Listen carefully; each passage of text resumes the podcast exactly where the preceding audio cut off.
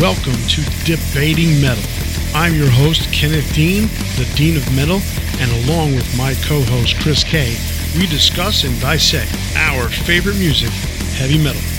So sit back, relax, pop open a cold one, and let the debate begin.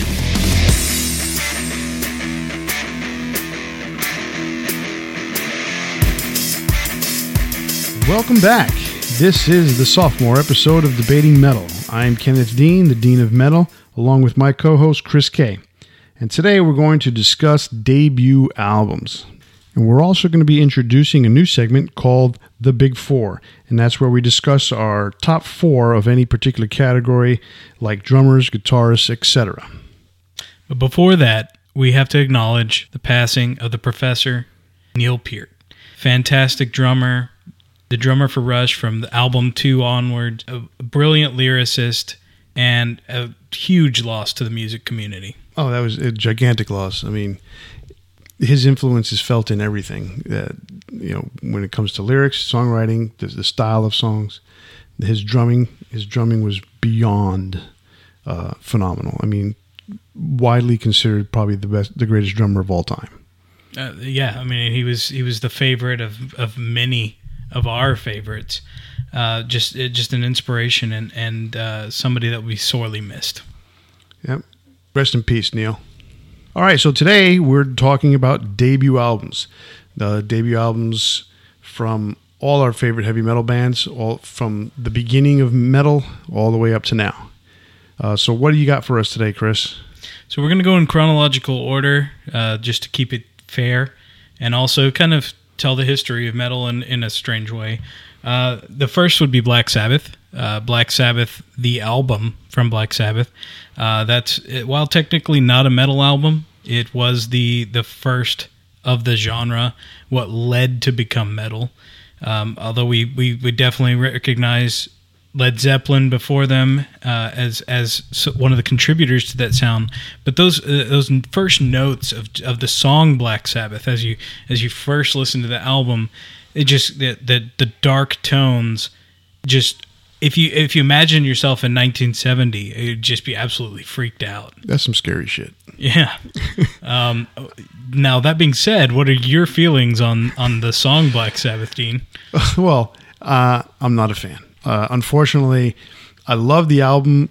I'm not a big fan of the song Black Sabbath itself. Just it's not because it's a creepy song because it's extremely creepy. But and you think about it in 1970, that is probably the creepiest thing you could probably listen to. But it was, it, I, it's too slow for me. Uh, it kind of drones on, in my opinion.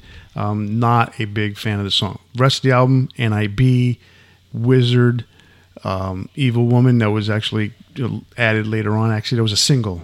Well, well, Evil Woman was on the original European release. Was it? Yes, but it wasn't on the U.S. release, which is a subject we'll talk about at some point. yeah. Yeah. But um, and then you know, so it, it, had its fair share of great songs on it. It's just not my Black Sabbath. The song itself is not my favorite. See, for, for me, it's the opposite. Um, Black Sabbath was that song that just it kind of scared me into liking it because at the up to that point there wasn't a lot of uh, heavy music that I listened to, and I, I, would say I probably listened to that well before I listened to uh, Metallica. Um, my my family was never very religious, but at the same time, um, they came from a religious background. My my grandfather was a, a Church of Christ minister, um, so when I got my hands on heavier stuff, you know, it was kind of secretive to me, and me listening in the closet to Black Sabbath was a little that, scary. That's got to be weird. Being in the closet with Black Sabbath. Uh, yeah, no, no, pun intended. um, no. But no, the the songs he mentioned all fantastic. It's more of a bluesy album, uh, but it definitely was the predecessor to what would become uh, metal music. Right, exactly. Also, that year, just a brief mention, um, UFO came out with their first album, UFO. It did not contain Michael Schenker as a guitar player. That didn't come for another couple of years uh, until their second album, or actually their third album, excuse me, Phenomenon. It was lights out for uh, for um, UFO at that point. Our next album, where we're going to talk about 1974 Kiss. Kiss. Well, Kiss is near and dear to my heart, isn't it? Yeah. Um, the first album from Kiss was in in terms of sales didn't go anywhere. It, it literally stalled, but it had a ton of promise. I mean, to this day, they still play six, seven songs from that album. You know, uh, they're all classics. I mean, if you think about it, they had, you know, Strutter, Cold Gin, Firehouse, Deuce, Black Diamond, 100,000 Years. All those songs were on that first album. And some of those have been re-recorded since. And oh yeah, they re-recorded a bunch. Uh, yeah, yeah, because uh, it's all copyright law. You know, certain mm. certain bands they with especially with the, the, the advent of the internet and, and, streaming, certain bands wanted to get their rights back on their songs, so they re-recorded them. I mean, Def mm, Leppard. Def Leppard painstakingly recorded um, their hit singles because they didn't have a deal with iTunes or any of the streaming services, but they wanted to have some sort of way to make money off of those songs because they, they weren't in control of them. So they took gotcha. those songs, got control of them, and then released them. And then shortly thereafter, they made a deal with all the streaming services. That's such an unfortunate thing when uh, the guys that created the music don't even control it. Yeah, it's it's terrible. And band, there are very few bands. Motley Crue, Metallica that I know of are the only two major bands that have full 100% control of their music. metal bands. Metal bands. Because I mean, because we're all aware of, of you know some of the pop bands that have had the same problem in the recent mm-hmm. years that have fought to you know secure the rights of their music in, right. in in in bizarre ways sometimes because they have to. yeah, it's, it's really sad for sure. So yeah, so Kiss's Kiss's first album came out in 1974. Didn't do very well. They went back into the studio later that year for their second album. What else came out in that time? In '74, uh, we also had the first release from Judas Priest. Um, not really a, uh, a, a metal album. Uh, this was the, so a lot of holdover songs from uh, the Al Atkins era of the band before recording. It was more of a hard rock psychedelic album. Um, it's kind of a hard listen if you you you know came into the band later, like I did with with uh, British Steel. Um, but it's definitely the groundwork of what they would become later as you listen in progression. But if you were to take British Steel and then immediately go and listen to Rocka Rolla, it'd be kind of a tough sell. Yeah, Rocka Rolla, it it had. I mean, the song itself, Rocka Rolla, is pretty cool. Uh, really, the rest of the album doesn't have a lot of what would be Judas Priest later on.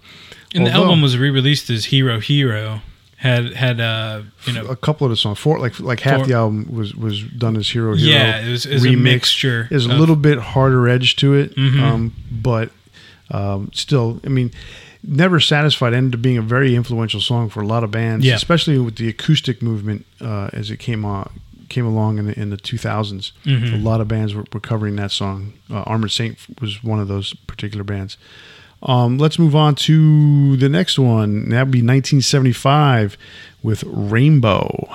Uh, Ritchie Blackmore's Rainbow uh, was the first release after uh, he left Deep Purple. Um, Deep Purple, probably band we should mention as well, but uh, uh, at, up to that point, that year, up to that point, was not really a metal band either. No, they weren't. Um, and and it, it, it's classified. Ritchie Blackmore's Rainbow is classified as a metal album, but still has a lot of that Renaissance feel that he would carry on throughout his career. Um, a little bit slower, more hard rock. Uh, and it, you can definitely tell a huge progression from the first album to the second album of, of more of the metal sound. What it did bring to us was the, into mainstream music was uh, uh, Ronnie James Dio. Yes, right. Uh, he he's his really first album um, didn't really become as big of a hit in America until he joined Black Sabbath a few years later. Definitely brought him to uh, uh, attention. Um, Rainbow really didn't become anything in America until later when when um, Joe Lynn Turner. Joe Lynn Turner joined the band. Yeah, they tried to do something with when they had Graham Bonnet as a singer. When they, that kind of almost broke them. It just didn't really the, break them. Right, the Down to Earth album was a good album, but it didn't it didn't go over very well. But yes. Joe Lynn Turner and uh, I Surrender was the single I think that uh, mm-hmm. that that broke Rainbow in the states. Yes, and eventually the Straight Between the Eyes album was what. Yeah, you had Death, Al- Death Valley Driver or yes. Death Alley Driver. Death Alley Sorry. Driver, and Stone Cold was the big hit for them. Yes. So, following 1975, we have 1976 ACDC's first album, but it was kind of an odd release as it was an Australia only version of High Voltage. Right, and that actually, the Australian version actually came out in 1975, but it in 1976 the album came out in America. okay. But oddly enough, the album that came out in America in '76 was ACDC's second album, TNT, in Australia. It was a you know A what- couple flipped yeah, songs with between what the those two American albums. companies like to do and change songs around and, and what we would call jailbreak later. right. And so later on, the songs that didn't make it would come out on '74 Jailbreak back in uh, I think it was 1984. that It finally came out. So Mm-hmm. Yeah, well after Bon's death. Oh yeah, well after Yeah. Bon's death. I mean, uh, Dirty Deeds Done, Done Dirt Cheap came out after Bon's death in the United, in the United States. States, It was already a well-known album all around the world, and uh, you know the, the American record companies sometimes just don't get it, um, and that's things like that that happen. ACDC happened, but ACDC's first American album was High Voltage. Contains a few classics, especially "It's a Long Way to the Top." If you want to rock and roll, that that's the big hit off of there. Featured in uh, Jack Black's movie School of Rock. School- That's awesome movie, especially if you like music. And also on that album was Live Wire TNT. TNT. That's also a good song. So there was a lot that that that showed a lot of promise. And eventually, you know, the next album actually that they recorded would be Dirty Deeds Done Dirt Cheap, which Americans didn't hear for quite a while. It wasn't until um, Let There Be Rock that America really got a big hit on uh, ACDC. So moving right along, We get Van Halen.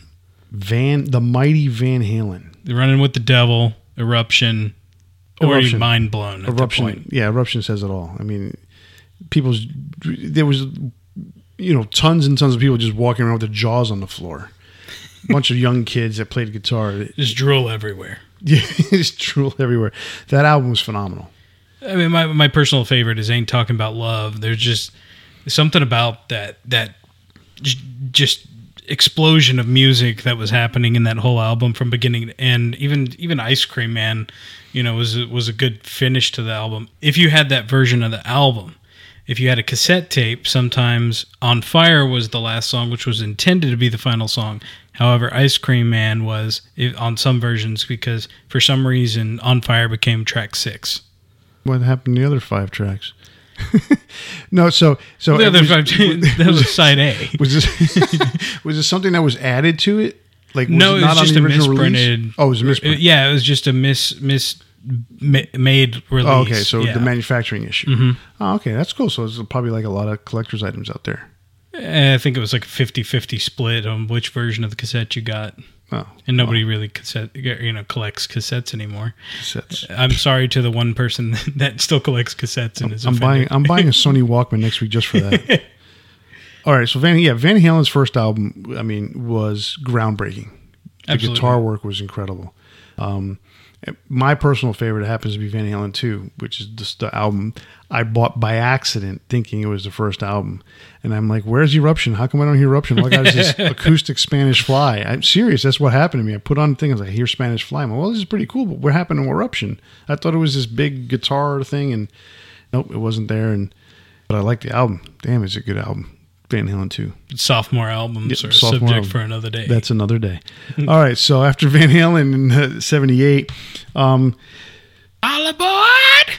The Crazy Train, Ozzy Osbourne, came out in 1980. So he gets fired from Black Sabbath in 79 Uh, for the second time. for the second, third, fourth Yeah, I walked away, fired. It's kind of a murky area.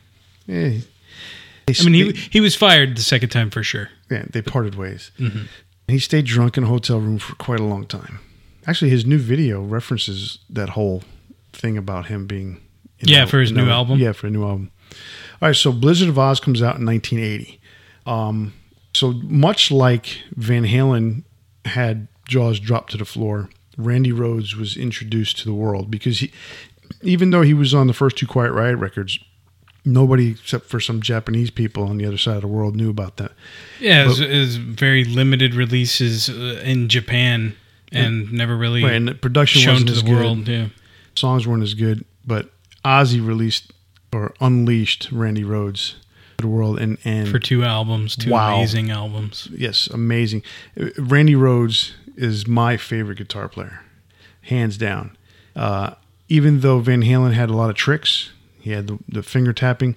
Randy Rhoads, I mean, if you listen to those first two albums, uh, if you listen to Blizzard, you listen to Diary, the production that he did, getting hit because they they produced it, they basically self produced the first album, and to listen to Crazy Train and the overlapping. I mean, the guy overdubbed his guitars and, and tracked them and double tracked them and triple tracked them to precision with different tones. I mean, it, the production alone on, on Blizzard of Oz is amazing. Yeah, he, I mean, he broke a lot of ground. It's hard not to. I mean, when you say he's your favorite guitarist, it's hard not to to, to have him up there. I mean, he, they really only had two major albums to showcase his work, and every song was a hit. Oh, it's, I mean, the- his work is incredible. It really was. Um, yeah, absolutely. Blizzard of Oz is one of those albums that uh, it was a really defining moment for Ozzy because you know what what what could he do outside of Black Sabbath? He wasn't Right. a songwriter. He wasn't he wasn't you know one of the major components of of this the what this the the uh, the songwriting itself was in Black Sabbath, but he was the voice. He was he was that you know that that hmm Yeah, dark and creepy aspect he was of the it. he was the melody. He was the showman. right? Yeah. yeah. He was he's the front man. He's and he's one of the greatest frontmen of all time. Mhm. But um, you know, this album, you know, with Bob Daisley on bass, Randy on guitar, Lee Kerslake on drums, four of them wrote the songs. The four of them produced the album. And that album was amazing. You Absolutely. know, and as amazing as that was, their sophomore record was probably better. But that's for another. It's episode. debatable. It's Yeah. debatable. There, there've been plenty of debates. Jericho has done a, a album to album, head to head debate on that. So uh, that's uh, for another episode for us to discuss. We'll be discuss. definitely doing that. that's for sure. All right. Also in 1980, a favorite of ours came out. Iron Maiden. Iron Maiden. Such a such a great album.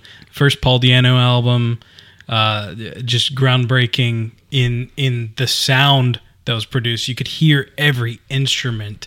You could hear the bass, which would became a, a, a staple of metal for the next 10 years was that differentiation of sound you could hear all the parts the bass was so important that it's kind of muddy today Yeah. Whereas you know the the driving force, the the galloping bass of Steve Harris. And what and what's funny is Steve hates the album. He thinks the production stinks on it.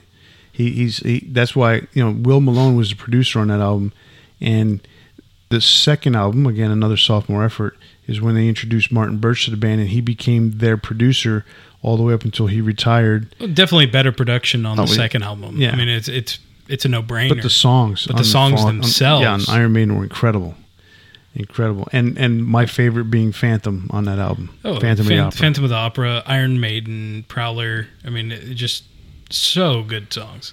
It- awesome, awesome album. Okay, uh, what else we got as far as the '80s are concerned? 1982, we got Mercyful Fate, Mercyful Fate, Melissa. Melissa. What that, that's it, that's an interesting album because you're talking about a Danish band no one knows of, and they basically pioneer a, a whole metal movement, a, a genre that ended up being black metal, death metal, whatever you know. It, it splintered in so many different ways. You know, Venom was a purveyor uh, the year before. Mercyful Fate came out. Uh, what was it? Hellhammer, Celtic Frost. All those guys came out Those around the same time. 1984. Yeah. So in '82, Mercyful Fate comes out with Melissa, and you hear this this guy who has a, a falsetto that's just unbelievable. And his ability to switch between a falsetto and a, and a little bit of a not a growl but uh, a little bit of a gruff singing voice Right. his ability to just swap back and forth is uncanny Oh yeah, I mean, it, it, he had an amazing skill, and then you know, on top of that, wore what would eventually be a a, a, a uh, black metal staple. He wore the kabuki makeup, make himself look evil. the corpse paint The corpse paint, right? well and and the subject matter of the music the satanic nature of the music uh, became uh, almost cool you know and and and and from a a, a um, mythological standpoint. You know, it, it just telling a story of you know the the fall of Satan, the the you know the the witches, Melissa, you know, the character. It's it's all just um, it's very interesting to listen to because it's a lot of storytelling. Yeah, he's he's definitely a great storyteller, and that would that would come out later, much later, in when he became King Diamond, the band, as opposed to the singer. But Melissa, I mean, there's some classic songs on there with uh, "Evil," "The Curse of the Pharaohs," Curse of the Pharaoh. "Into the Coven," "Satan's Fall." All those albums. Oh, excuse me, Yeah, all those you, songs. You just list list the whole. Yeah, I mean, there's only there's only eight songs in the album, so but a classic album. Um, also, 1983. 1983. Nothing happened. In Nothing happened whatsoever in 1983 other than Metallica Kill 'Em a, All. a worldwide movement began in 1983. Metallica unleashed Kill 'Em All on the unsuspecting public in New Jersey in, a, in a record store called Rock and Roll Heaven. It was amazing. I mean, Metallica was building their name with their underground tape trading. Johnny Z hears about them, brings them to New York. They record their debut album. This comes out in June, I believe, of 1983, and it was the doors got smashed open. Kill 'em all. What do you have to say? I mean, Kill 'Em All was new and different to the ears of the public. Uh, most people hadn't heard Diamond Head.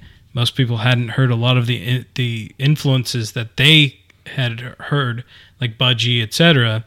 So it was the, the the culmination of all these things together that formed something that appealed to just so many people. Um, it- and it was the origins of thrash metal. You know, songs like Whiplash. Just there hadn't been anything really quite like it yet. Oh no, I mean even when I first heard Whiplash, I mean that's the first Metallica song I ever heard, and I was already a quote unquote metalhead, but I was listening to you know Van Halen, Judas Priest, Ozzy, ACDC, but Metallica was just different. And the first time I heard Whiplash, I was like, I didn't think people could play that fast. I mean, I mean, Motorhead had songs before that. I hadn't that, even heard Motorhead. but Motorhead, yeah, it was it was I mean- not as widely spread either. No, and but Metallica just it was just At least in the US. different, right? In the U.S., Metallica was different. It was it was a movement because it wasn't just Metallica. I mean, It was raw. It was emotional. Mm-hmm. It was it was angry, and it was all these things that that people were feeling at the time. and and the sound of the album, it, it literally sounded like a a buzz saw. You know, a, a for for whatever one reason, like some sort of woodworking machine pushing a board of you know a, a, a pile of wood through it and just cutting it. That's the way the guitar sounded. They sounded so just rough, but it was such a clean sound. But it was it was incredible. Mm-hmm. I, that's all I can say. I mean, I, I was floored. Just attack, yeah. Yeah, it was it was straight on attack. And in '83, later that year, Slayer would come out with "Show No Mercy," and although not as produced as well, just as influential. I mean, that whole scene became, you know, they although they were always a thrash band, Slayer, they would be what would become the I guess speed metal. Uh, They carried the banner of of thrash with Anthrax for the last. Uh, Right, but but You know, black, you know they they were part of you know so, somewhere on a tan you know tangential side of black metal of death metal because of their vocal style and because of their Subject matter. and the subject matter. Yeah. You know, Eh, along with that, so basically Metallica in '83, Slayer in '83, and and at the same time, although they weren't signed, Anthrax was around at that time because they became friends with Metallica. They come out with their album in 1984 84 with, uh, Fistful Neil Metal, Turbin with as Neil the Turbin singer. on vocals. A little different, not as not as widely appreciated. Um, Eddie Trunk is known for uh, kind of mentioning to Anthrax that he didn't think he thought they sounded awesome, but didn't think they were going to get any anywhere with Neil as the singer.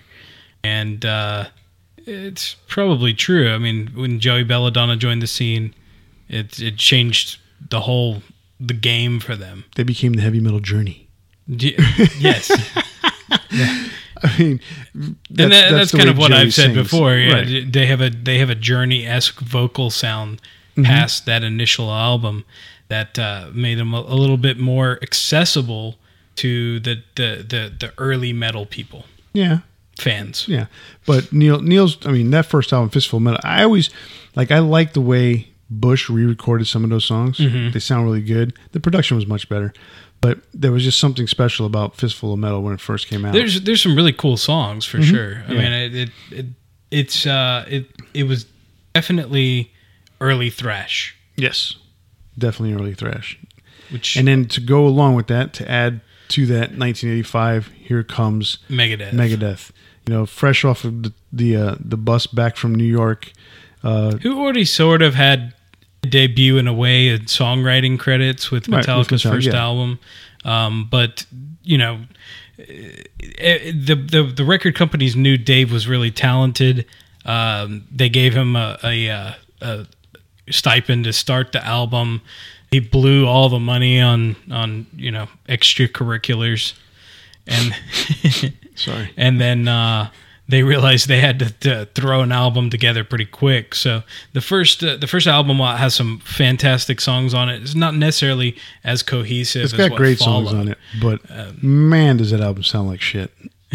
well, I mean, it's also been remastered a couple times and does sound better today. The unfortunate They- thing is he these boots has been some of it. re-recorded Oh, yeah. because of copyright issues and yeah, unfortunately, you ha- you got to listen to that original version of these boots to really get the what was intended. I think on the the the final kill version, he He's had, he's also re-recorded some he re- guitar parts he re-recorded vocals. well on on the so there was the re the reissue of Kill 'Em All of The '90s reissue you're talking about. No, I'm talking about the 2004. I think Two, it was. yeah, okay, 2004. Yeah, That one was there was parts re-recorded. Um, the, that's when they they beeped out the the, the lyrics to uh, Yeah, the terrible to uh, these version. boots. But then when they came out with another one a couple years ago, uh, he re-recorded things again. yes, and this Each time, time, he like Star actually straightened out the lyrics to these boots so that he can get it without the beeps on it. hmm So- but but they're new lyrics. They're They're, new not they're It's- not the same original Right. lyrics. So, you got three versions of the songs. Yeah, it's it's crazy. It's Yep. weird. I mean, it sounds great, but you go all the way back to the first one where they had the, the, the album cover they didn't want, the sound they didn't want. I mean, it was it was a total cluster mess for for for Dave, but a lot of that had to do with his own personal issues at the time. Yeah, and that, So- which is a which is a catalog of history. But again, his second album, The Sophomore, would change things. Yep. Sophomore albums coming soon. So going back to 1984, uh, we kind of mentioned, touched on Hellhammer, uh, Bathory. Those two were really the first black metal albums.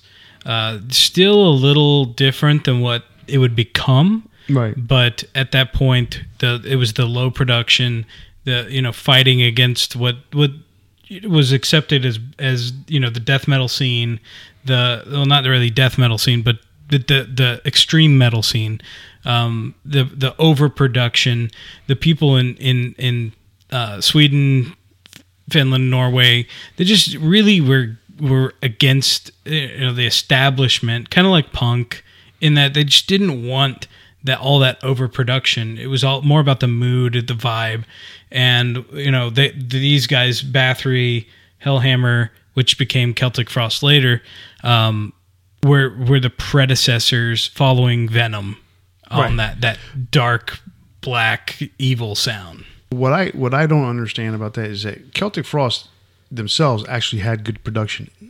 Tom Fischer actually wants good production. Well, that was that was why he went away from Hellhammer. Right. That I mean, the Hellhammer was one release. That was it. Yeah. Yeah, and that was it was of the black metal vein. Right. It- It's just Yeah. I, I I never understood and will still not understand why it is that genre prefers to sound like crap. Because they've got such talent in a lot of those musicians and it's just especially the drummers. Oh yeah, the drummers are out of, out of their minds. But it- because because it's about the the attitude. It's not it's not just the music. It's the whole presentation that you're getting, and it's a it's a, it's an anti-establishment movement, and that that's what it's about. I mean, I'm not a I'm not a big fan of black metal myself, but I understand what story they're trying to tell with their music. I get it, but I don't like it. so anyway, 1984, 85, we move along to 87. 1987, and there's only one thing we could say about 1987. Welcome Do you to know the where you are? You're in the jungle, baby. Guns N' Roses comes out in 1987, and in reality, no one noticed because the album didn't take off right away. It wasn't until MTV blew up Welcome to the Jungle, um, and then Sweet Child of Mine became a big hit in early '88. But A- Appetite for Destruction was basically the epitome of the Sunset Strip scene as, as Oh, it became. for sure. Of all those bands, you know, Faster Pussycat, uh, LA Guns. LA Guns. all that everything that started in the early 80s with with Ratt motley crue wasp you know all those bands it, it culminated with guns n' roses and they, they literally took every best piece of that and put it together in appetite for destruction They did, but but they didn't really carry. I mean, they had elements of glam, Mm-hmm. but they were much meaner.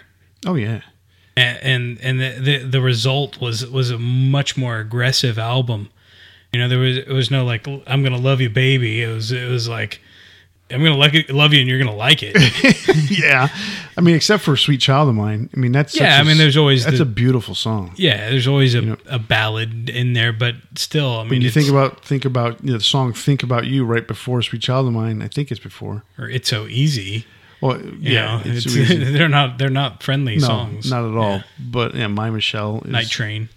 It's all great songs. Just you know that that album.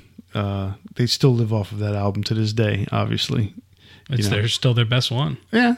I mean, I mean, even Matt Sorum said, if, uh, you know, comparing uh, Appetite for Destruction versus Use Your Illusion one and two, he said he said Appetite was better. no, for sure. He, I mean, he would have rather been on that album. Who wouldn't? You get Yeah. a lot of money off of that. So, '87 also brought us something uh, near and dear to Chris's heart. Uh, it's the origin of death metal with uh, Death's first album, Scream Bloody Gore. Uh, very different than what they would become, but that first album, very macabre, uh, dark, de- you know, deathy lyrics. Uh, but it was uh, the first, you know, that growl that at first appeared. Celtic Frost had kind of done gruff vocals before. Others had done the same thing, but the the first one that did that death growl was Chuck Schuldiner with uh, "Scream Bloody Gore." I don't get it. Oh, I do absolutely. I- It's not that I don't get it. I, I get it, but it was one thing I just I could not get into. Um, I was I grew up in the era of the operatic singers. I grew up in the era of you know Rob Halford, Bruce Dickinson, Geoff Tate, Ronnie James Dio.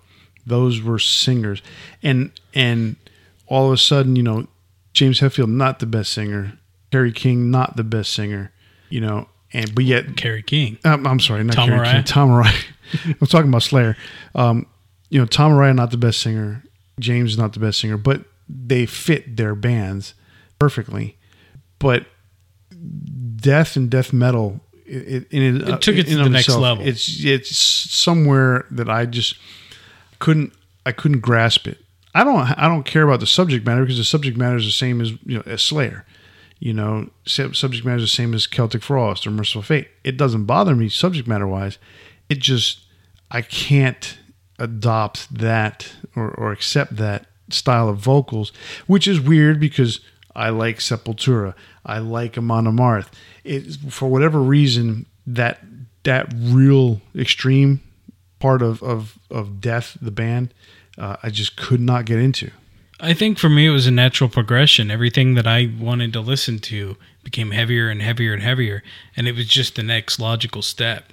Um, and then lyrically, you know, those first couple albums, they're they're a little more, um, you know, uh, zombies and you know, monster movie kind of stuff. But over time, Ahead of his time, really, yeah, because that's shit's popular now. Oh yeah, for sure. but then you know they changed over time. But we're again we're talking about the debut album, and that's that's where Death started. Was that that kind of zombie ritual? Uh, Was it Scream Bloody Gore? Scream bloody gore? yeah i don't know I- it's just it wasn't my thing and it, it it's still not my thing to this day although oddly enough i like other bands that are sound That they similar inspired. yeah Well, I mean, and that's that's kind of how I always felt about Kiss. Was I I never really got Kiss as a as a, as a whole, but uh, I, I recognize all the things they inspired and how many artists they inspired, and I've always found them very interesting. Whereas I didn't really grow up listening to their music. In 1990, though, we have Pantera. So we've we've gone from the era of of the beginnings of thrash into more groove metal with with Pantera's not technically their debut, because their debut was uh, Metal Magic. Metal Magic was uh, a whole different band in a way. it was terrible.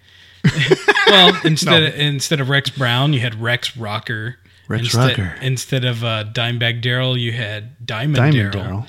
Uh, I know, was kind of same- upset when he changed his name to Dimebag. I, I just didn't want. I, I didn't like the connotation that it brought because obviously that's what it meant. Well, I mean, it- But It is you know, what it on, is. on on Cowboys from Hell, he was Diamond Darrell. But I guess I don't know if it was a matter of it was still the it. evolution of Right. you know. I don't know if if if maybe you know David Lee Roth said, "Hey, hey, you can't be, you can't be Diamond." I've, I think Diamond just didn't fit with the image of of everything from Cowboys and from Hell on. It just Right. it just didn't fit with that image. Um, Metal Magic again uh, was produced by Jerry Abbott. The, uh, his dad, the dad, Right, of- dad. and and they actually he actually produced everything from that album to the first Phil, Phil Anselmo album, which was uh, power metal. Um, but they were still, you know, a, a, a glam metal band up until that point. So most people weren't even aware of those albums because they weren't widely distributed in the U.S. Uh, well, they, I mean, they were in the U.S., but they just weren't, They weren't widely distributed. yeah, they weren't distributed because it, it was they were all Self-produced. self-produced. But And- funny thing about that is on on the remastered, the- the anniversary edition of Cowboys. which sounds terrible. Yeah, this God, it's almost unlistenable. Um, they released a song "I Will Survive," if I'm not mistaken, or "Will to Survive," I think is the song, and that is so reminiscent of what was on power metal. Because Well, power metal had elements of what would be later. Mm-hmm. I mean, it, it was Phil Anselmo, but it was it was Phil Anselmo singing in the the higher register, uh, you know, and you'd still have some of that in Cowboys from Hell, uh, but you know, because Cowboys still wasn't what would become later with uh, Vulgar Display of Power, etc. Most people would consider Cowboys from Hell the debut album, even though it's the fifth album from yeah, I mean, the first the first four albums really, uh, I mean, don't count. I mean, it's it's hard to say that because they made them, but they never played them again. The songs were never uh, played in concert. Mm-hmm. yeah, they were essentially a different band at that point. yeah, completely different band. And it's it, like I said before, it's the first groove metal band. Um, so that that style would carry over. Even if you listen to uh, some of Metallica's stuff that came after the, the Black album had elements of groove in it that uh, you know they were inspired by guys they inspired.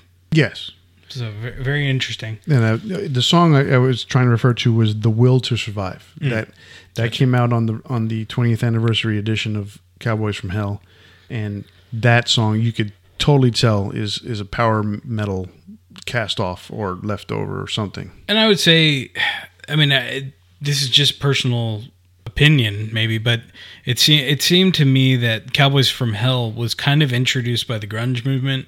You know, s- certain mm-hmm. aspects of the way they sounded was coming off of these grunge bands, Yeah, to a degree. I mean, 1990. but they were meaner. Yeah, than the grunge 1990 changed a lot of things. I mean, it, much like how 1970, you know, 69 to 70 hard rock and heavy metal was was forming. 1980 heavy metal is formed, it's ready to go. It turns into the new wave of British heavy metal. Uh, it turns into American thrash metal, and then you know the, the what would now be known as the hair metal phase. 1990 changed all sorts of things, and Pantera being the last, even though the, the last of the real heavy bands that come out, they were the first of the newer generation, genre, generation, generation of bands. I was going to try to say genre, but it's the new generation of bands that would be that would that would essentially form their careers in the '90s. You know, grunge with Soundgarden, Nirvana, Pearl Jam, Alice in Chains. Alice in Chains. you know, Soundgarden and, Alice in Chains being the heavier, where Nirvana and Pearl Jam being more of the mainstream. Um, Pantera went right along with them. Metallica went right along with them. Skid Row's second album, sophomore effort, Slave, Slave to, to, the, grind. grind. very heavy album. So that it was, was heavy, but it, I don't feel like it was grungy. No, no, it wasn't grungy. I was saying the, the, they they went long. They didn't go with them per se, but they all they, they were all riding the wave together. Mm. You know, Metallica did their metal thing, you know, and and they, you know, Megadeth did their metal thing, you know, in the '90s, rode their wave, but the the grunge movement kind of, it was almost like the waves were crossing you know, hmm. especially with yes. Soundgarden and Alice in Chains. Certain, certain the, the the vibe of music had changed. Well, actually, in the '80s, a music genre began, or the late '70s, early '80s, which was called hip hop, rap music. Okay, and as a as a music person, I liked some of the elements of rap. They had you had the big crossover bands with Run DMC, uh, and LL Cool J, and Public Enemy but then in 1992, something that I always wanted to have happen was what happens when you mix rap with metal or something to that effect.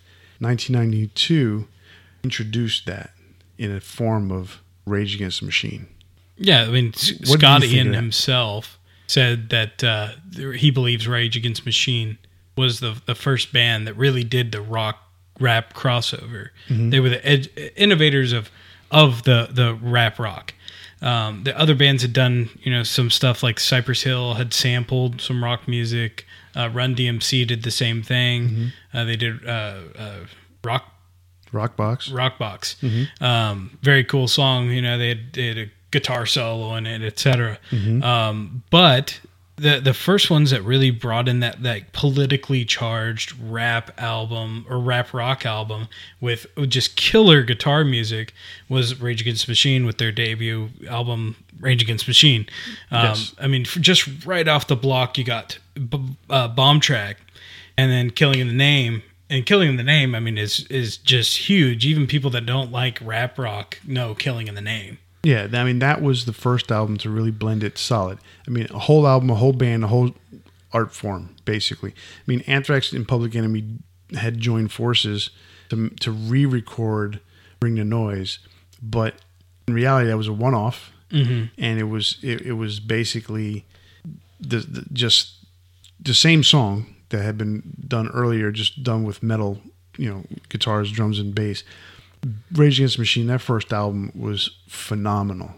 With with those songs, Bomb Track, like you said, "Killing in the Name of Freedom" was a was a great oh, freedom, song. yeah, for sure. Bullet you know, in the head. Bullet in the head. Those, I mean, the the politicalness, which which is definitely traces its its history to to to like a Public Enemy and, and, and a band like that, and then to have you know the guitar work, the bass work. I mean, they just tell you straight up on the album, no nothing else other than drums, guitar, vocals, and bass. It mm-hmm. was it. You know, there was nothing else. There was no keyboards, and nothing, and it's amazing to hear that that guitar work. From oh yeah, Tom Morello uh, just did something different than what anybody else was doing at the time, and and what followed with rap rock became a little more questionable. I mean, it, it happens with any genre of music when you when you have something somebody new and innovative, you have a bunch of copycats, but the originators of that style still have the best guitar tone. Oh yeah, in that style. Oh yeah, for sure. I mean, Tom's solos are incredible. Incredible. You know, it, it, he is one of the top tier guitar players in the world. I mean, the guy plays with Bruce Springsteen. So that tells you how much because Bruce doesn't have crappy musicians on his stage, and you got to play for four hours, and you got to know you got to know like every song in, in, in history when you play with Bruce because he'll just say, "Hey, let's play this one," boom, and you got to play it. Mm-hmm. Uh oh. So, or either go along with it really well. you know, something interesting for for nerds out there. Uh, Tom Morello actually appeared in a few episodes of Star Trek. Really? Yes, he did. Wow. As what? He was some kind or of alien. Yeah. well, that's pretty cool. That for nerds. Well, he is a nerd. I mean, he went he's to Harvard. nerd. He went to Harvard. The guy's yeah. smart. He's very intelligent. I mean, worked in had a political career. Worked for a senator, I believe, at Did one really? point. Yes, he did. Wow. I'll have to fact check what position this political person. He wasn't under the desk or anything, was he? No. Okay. 1994. Korn. You're not a big fan of korn. I'm I am. uh, th- As as you said earlier, near and dear to my heart. This is as far away from near and dear to my heart as it gets. Korn and Marilyn Manson. I'm I'm only mentioning that because th- they were two bands. You say Marilyn Manson and Korn. Korn was the beginning of nu metal, and you yeah, no, no doubt the impact that they made. It's just a bad impact. Oh, I mean, it, it it changed the scene dramatically. And there's there's no doubt about it. Their their influence is still felt today. So, you know, you cannot deny them their place in in in hard rock heavy metal history. That being said, I'm not a big fan. I mean, I like some of the songs that are on the radio. Um, you know, Twisted Transistor is a pretty cool song. You know, uh, some of the stuff on the first album was pretty cool. I actually got to meet them during their first album tour.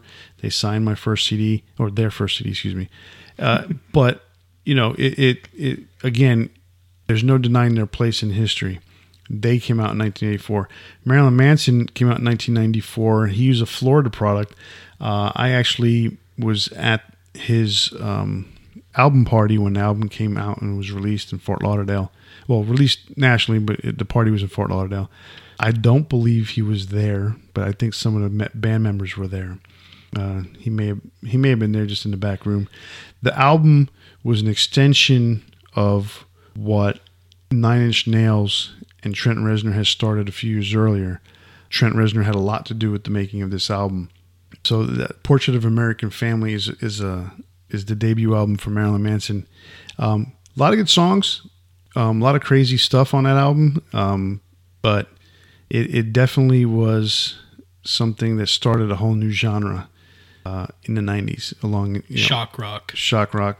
Not that you know, Kiss was the first. Well, Alice Cooper. Alice know, Cooper, shock rock. Kiss. Kiss I mean, other rock. people had done shock rock, but th- this was a reinvention of shock rock. Yeah. in in, In an a extreme- explicit, Yes, extreme manner. Yeah, exactly. So also Took full ni- advantage of that parental advisory sticker. yeah, he, he went a little bit beyond in some cases. Uh, also, '94, somewhere on the other side of the world. You got In Flames. In uh, Flames. In Flames' first album is kind of an odd one uh, because a lot of the band members that would be in the band every album going forward were not there. It was more of a, a musical project for Jesper Strömblad, the uh, the guitarist, uh, just kind of an outlet for him to create some of these songs he'd been coming up with that really didn't fit into the genre of other stuff that was going on at the time. Um, the first, uh, the singer on the first album is Mikael Stanne, and I, I apologize if I mispronounce his last name, uh, but he would become the singer of uh, Dark Tranquillity, and Dark Tranquillity's lead singer Anders Fridén would come over to In Flames, so they swap places on their next albums. Um, That's weird.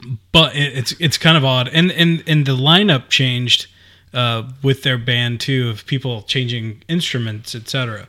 So it was it was a it was a, a very cool um, album that people were very shocked by. It was created what was called the Gothenburg sound, and it had um, a lot of uh, elements in it of kind of folk music. Uh, for uh, at least uh, Swedish folk music, um, Swedish folk music's heavy stuff. yeah. um, one of their biggest hits from that album was B- Behind Space, which was later re-recorded multiple times with the band, and just you know it's still played today in concert, even though there's very few members of that band. In fact, there's zero members of the original band on tour now. But you know that that's actually since you bring that up, that is going to be another topic that we're going to talk about when we talk about bands and members and and how some Changing don't have the guard. Yeah, some don't have all but one original member, in some cases none, None of the original members. Yeah. which is weird. Yeah, there's, there are zero members of the original lineup of In Flames on on their current lineup. Interesting. Yeah. So middle '90s um, was a, a basically transitional period that eventually would lead into the late 90s. Nu metal was gaining more and more ground at this time. And In Also, Finland, in, yeah, on the other side of the world again. differently. uh, yeah, you had Children of Bodom with their first album, Something Wild. Uh, what was what was kind of unique about that album was it was it was uh, symphonic. It had keyboard solos. It had uh, um, uh, guitar solos and and keyboard solos trading off. And what you had was was um, more of like a orchestral sound.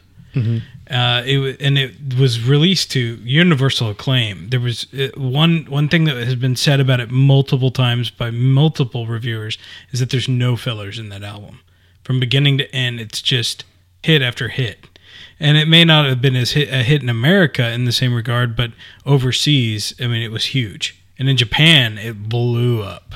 Yeah, Japan. I mean, Japan likes a lot of different music, and metal, for whatever reason, no matter what kind of style, is near and dear to most Japanese people's hearts. I mean, mm-hmm. it's it's crazy.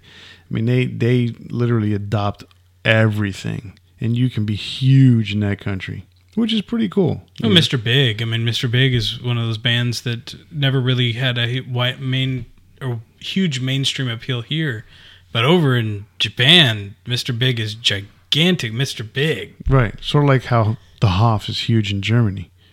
Yes, I would say a similar, similar aspect. And he's making a metal album, or did he already make it? Who knows? We'll talk about the Talk about Hoff's that at some point. debut album from the Hoff. Um, so in '97, um, that led to a lot of bands coming out um, that would eventually all make Ozzfest. You got bands like Godsmack, System of a Down, uh, Static X, Slipknot would come out in the late '90s. All Drowning these- Pool. Drowning Pool. No, they were later. They were later. They were later. Not really my scene, but But you know, it, it, and it was funny because you know a lot of them got lumped into nu metal, um, and they really weren't nu metal. Uh, I don't. I would never consider Godsmack a nu metal band. I would never consider Slipknot a nu metal band because they were they. I mean, if you listen to the first song called "Sick," there are elements on that song sick from what band? from Slipknot. Slipknot. Okay. you, you hear there's elements that are very deathy. Not that it's death metal at all, but very deathy. Um, obviously, the vocals extreme, almost deathy. You know, um, but um, my wife was telling me last night we heard one song and she instantly identified it as Slipknot, and she says to me, "There's no denying that sound. No matter where you hear it, how you hear it, you can identify the fact that it's Slipknot and that, that it's Corey Taylor singing, even with the rough vocals. It's it's uncanny, Yeah. and that's great. That that's what makes a great album. That's what uh, uh, that's what makes a great song. That's what makes a great band when you have your own unique style. So Slipknot's first album came out in '99. Very good album for the genre that it would it would continue to help explode. Um, the the whole Ozzfest era of bands, um, basically what ended up becoming the new wave of of American heavy metal, which essentially is metalcore. You know, not necessarily my favorite thing, but there are some bands. I'm a big fan of Shadows Fall. They really had some cool some cool albums, um, some cool songs.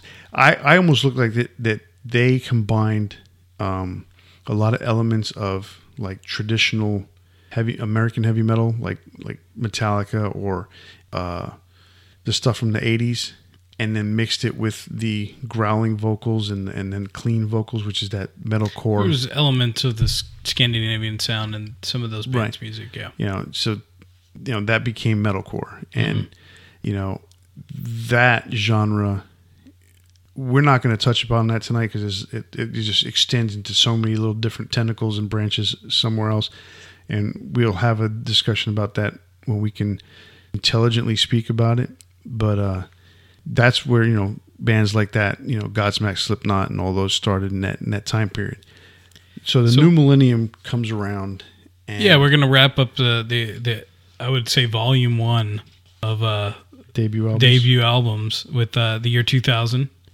Uh, with the return of the metal god Rob Halford.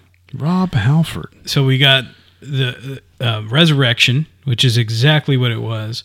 And so prior to the return as Halford, um, after Rob left Judas Priest, you had Fight and Amazing Fight, album. the Awesome. debut album, Incredible. incredible. Second album wasn't as strong because some of the some of the the, the pieces had shifted around. Russ Parrish was no longer with the band.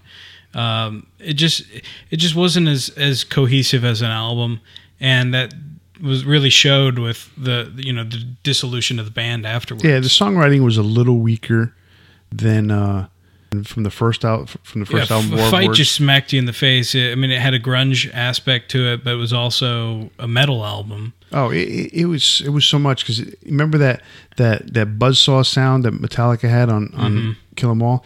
That was a sound that the guitars had on Fight. It just smacked album. you right in the face. And straight up with the Into the Pit on that first song on the album was yeah. Talk about getting slapped in the face. Oh yeah, and then and then Rob followed up fight with a project called Two, which was an industrial like kind of Nine Inch Nailsy thing that uh, not many people really bad. liked. Um, it was just not good. uh, but he came back with Halford uh, Resurrection, and just again smacked you right in the face with with metal, and it was it was a kind of a a realignment onto what he was doing with Judas Priest before he left with Painkiller. Um, yeah, for sure. yeah, and, and uh, I mean, he followed up with a live, the live insurrection. You know, threw in some new songs even on the live album. Yeah. Um, so it was a good start back into the new millennium of metal. Yes, the new the, the new millennium of metal. It, what's amazing about the era now is that there are so many different subgenres, Oh yeah, and now more so than any other time in, in the history of metal, do they mix? Mm-hmm. And it's it's very very rare that you're you're gonna get someone who wants to stay away from another part of the of the scene. So even like hair metal bands, what they call them now, they still some play with harder bands because they, they everyone do, likes but it. there is a lot of divisiveness in the metal community. I mean, it, it- there there's a lot of people that want nothing to do with other genres of, of music. Well, I mean, it- it's and- more I- on I- the fan level than than on the, the True. musician level. But it but it's completely true. You, I mean, you look at any metal forum, any any the Facebook pages that are about metal, and and it'll one comment will divide the whole fan base. But I think that's that that's like that for anything because it's just a matter. You make one comment, and you know, look at Metallica. Metallica themselves eh, will will divide any any group of people be- be- between, Between the first four albums the first four albums, after. the the the load era, or now. But what I was trying to say about it was that nowadays you're you're going to be able to still get a Megadeth playing with a Killswitch Engage. Or, or an Anthrax Sometimes, playing with but, kill switch but we saw for I mean we saw firsthand with with uh, Iron Maiden the last couple tours that I saw.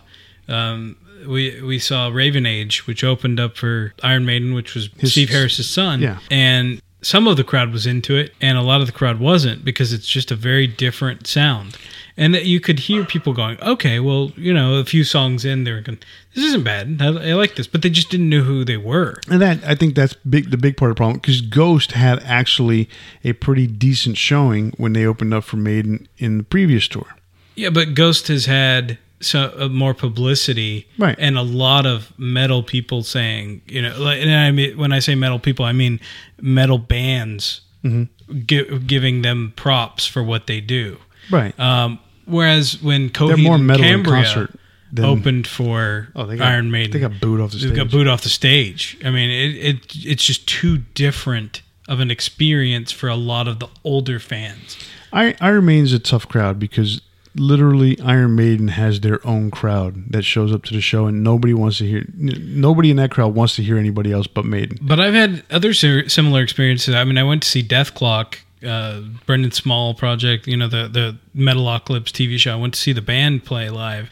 The the opening acts were uh, Machine Head and Overkill, and it, it was it was almost like there were people that were just there to see Overkill, and they left. And then a younger crowd walks in right when Overkill is leaving To watch Machine Head. to watch no well no to watch Dethklok mm-hmm. at the end. It was it was a really bizarre experience because my friend and I are standing there just watching the band and we're seeing like the crowd cycle in and out and maybe not necessarily leaving but heading towards the back, not standing right at the front whenever or you know guys that were in the back coming to the front whenever mm-hmm. Overkill you know left the stage and it was just a really odd experience. You know, I, I mean, I'm guilty of that myself. I mean, I went to see Anthrax and Lamb of God, and I stayed for about three Lamb of God songs and bailed. Mm-hmm. I like some songs from Lamb of God, but they're almost the vocals to me. It, it, it reminds me of really bad punk, California punk, where you, you can't understand what they're saying. You know, and and and, and then but the the music is awesome, but I just can't deal with the singing. You know, and uh, but it, it illustrates my point. Right, that exactly. The metal community is divided, true, and you're right. And a lot of times, I mean, like for instance, with with me, I've never grown up really listening to a lot of uh, the the the operatic singing, other than Iron Maiden and some of that vein, which is a little bit more accessible to me than say Queensryche, where you've introduced me to Queensryche, and I've I've come to kind of accept some of that, and I'm getting used to the vocals. So there, I mean, there's there's opportunities, and I definitely recommend to anybody out there go see live music. Even if you don't think you like the band, sometimes seeing them live will open up your eyes, For open sure. up your ears. For sure. That's where we're at now. Well, That's let's let's let's mention one. one, more One more. band One from more band. 2000, and that's a, a really interesting one is Fozzy. Fozzy, Now Fozzy, Chris Jericho, Chris Jericho. wrestler. everybody knows Chris Jericho, right? Chris Jericho, wrestler, dreams of being a, a, metal guy, makes his dream happen. Puts out an album that is really a cover album with two original songs on it, under the gimmick that Fozzy's been overseas in Japan for all these years, traveling around, wrote all these amazing songs, and they got ripped off. Well, it's a lot. All of our favorite bands, Ozzy, uh, Judas Priest. Judas Priest, Accept. Dio, you know, all these guys have been ripping him off for years. And that was the gimmick for the first two albums, but then they they changed and they've been writing original stuff since that is just phenomenal and very accessible. And uh, it, the first Fozzy album doesn't necessarily represent what they do now, but you can hear how amazing of a singer. Oh, he's a great singer. Um, I like I like Fozzy a lot. Um, I love the covers that they do. Livewire was a great cover. But Stand um, Up and Shout. the new albums that they've put out, I mean, they're in, they're they're a victim of today's sound in that regards. Yes. but the songs are good. I mean, uh, the producer that they have that helps them write their songs is they've got some good stuff out there. But definitely have come a long way since the turn of the millennia. You know, and so that's where we're going to end it tonight with uh, for our debut albums. Uh, volume one, we're going to come back at another time and continue with some more stuff from the 2000s and on. And now it's time for the big four. And we're going to start it off with the subject we were just talking about our big four debut albums. All right, so my number four debut album of all time is Blizzard of Oz from Ozzy Osbourne. What a coincidence. I actually listed Blizzard of Oz as my number four. Wow. Now, why did you pick Blizzard of Oz? Different genres of metal that were came before. He was part of the original heavy metal, and then he comes out and again, 1980, things were changing, and the scene was changing. He he unleashes Blizzard of Oz. It was just phenomenal. I can't say enough about that album and all the four albums. Yeah, I think I think to me, I mean, he had a lot to prove. Uh, you got uh, Black Sabbath continuing on with Ronnie James Dio with Heaven and Hell, and that was such an amazing album of its own right. You know, r- breathed life back into Black Sabbath. You know, Black Sabbath had released six just stellar albums, and then two that had hit or miss. You know, especially the last one. Um, it just you could tell everything that was going on at the time in their personal lives was affecting that album. And for them to come back with Heaven and Hell was just eye opening. And but then you have Ozzy come back with with Blizzard of Oz, you know, almost starting fresh. You know, he didn't have that groundwork. He didn't have the people he was working with before, and you you get the the introduction to Randy Rhoads to the world, and you know, n- enough said. There's Right. no there's no misses on that album. It's all hits. All right, for number three, I got Van Halen's debut album. And, and keep in mind, we're not looking at each other's lists. Yeah, no, we're not. Uh, and I don't even know which one's my number three. You got to pick something. well, I know. Uh, I like the Van Halen choice um, because it it uh, definitely broke the, the walls down as far as guitar players. I mean, they didn't they didn't know what to do with themselves. I mean, it was just like what? I mean, to the point where Eddie Van Halen, uh, Dave told him, "Don't face the crowd so people can't see what you're doing." I mean, that's how unique and special what he was playing and doing was at the time. My number three is going to be "Appetite for Destruction" from Guns N' Roses. Also a good choice. That one, obviously, we we spoke a lot about it tonight. Um, you know, from Welcome to the Jungle all the way to Rocket Queen, that album, twelve songs strong, Oh yeah. no doubt. What's your uh, next one? Number three. I'm sorry. Number two. I picked uh, Metallica Kill 'Em All. Wow, that's coincidental. That's my number two. For real, wow. um, so, uh, uh, Kill 'Em All is my number two uh, because it was the purveyor of everything that would be my favorite. I mean, I would love to pick Death as as my you know my favorite uh, debut album, but everything that came after for a band like them far exceeded what they were doing on the first album. There's so many bands like that. Megadeth. I, I love everything that came after, but uh, but Killing Is My Business wasn't their strongest album. You know, there's just so many examples of that. That's why I'm so excited to talk about the, uh, sophomore albums in the future because to me, there's so many. uh, Yeah, you always hear the sophomore slump, but there's so many great sophomore albums from metal Oh, there- bands. There's so many um, where the slump didn't happen. Yeah. You know, So definitely Metallica, Kill 'Em All, uh, the origins of thrash metal. Yes, hell yes. for sure. All right, so my number one is probably. I would almost think it's probably going to be your number one. I'm not sure, but I have to put it because it was the number one. It was Black Sabbath.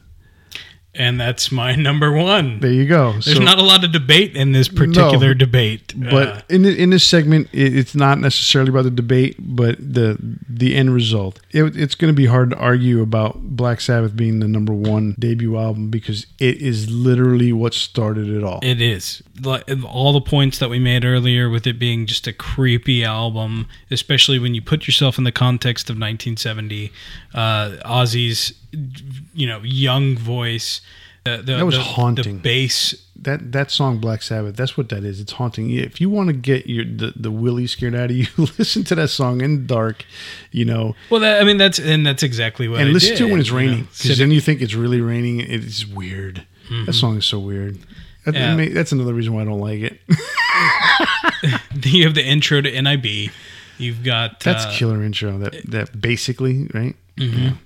You've got uh, uh, Evil Woman. You've got uh, the the the Wizard. The Wizard is my favorite Black Sabbath song. A lot of a lot of bluesy stuff, but uh, with that influence of that of that tone, just made all the world of difference, and and put them in a whole different genre that left people wondering what they were doing for the next twenty years.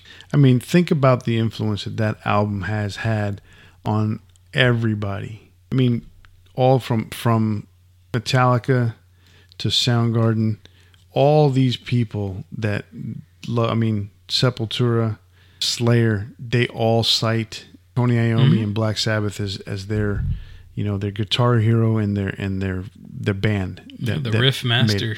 Yeah. the riff master for sure so that is it so number four for both of us was blizzard of oz got a little bit. So here, here's what I, I, I think we got to leave the order of one and 2 Mm-hmm. You know, we got Black Sabbath number one, Metallica Kill 'Em All number two. We both picked Blizzard of Oz. It's got to be number three. okay i'll go with that So Blizzard of Oz. So the question is Van Halen with the the original album or Appetite for Destruction with Guns N' Roses. Which is the more influential? Which is the uh, the the better of the two albums?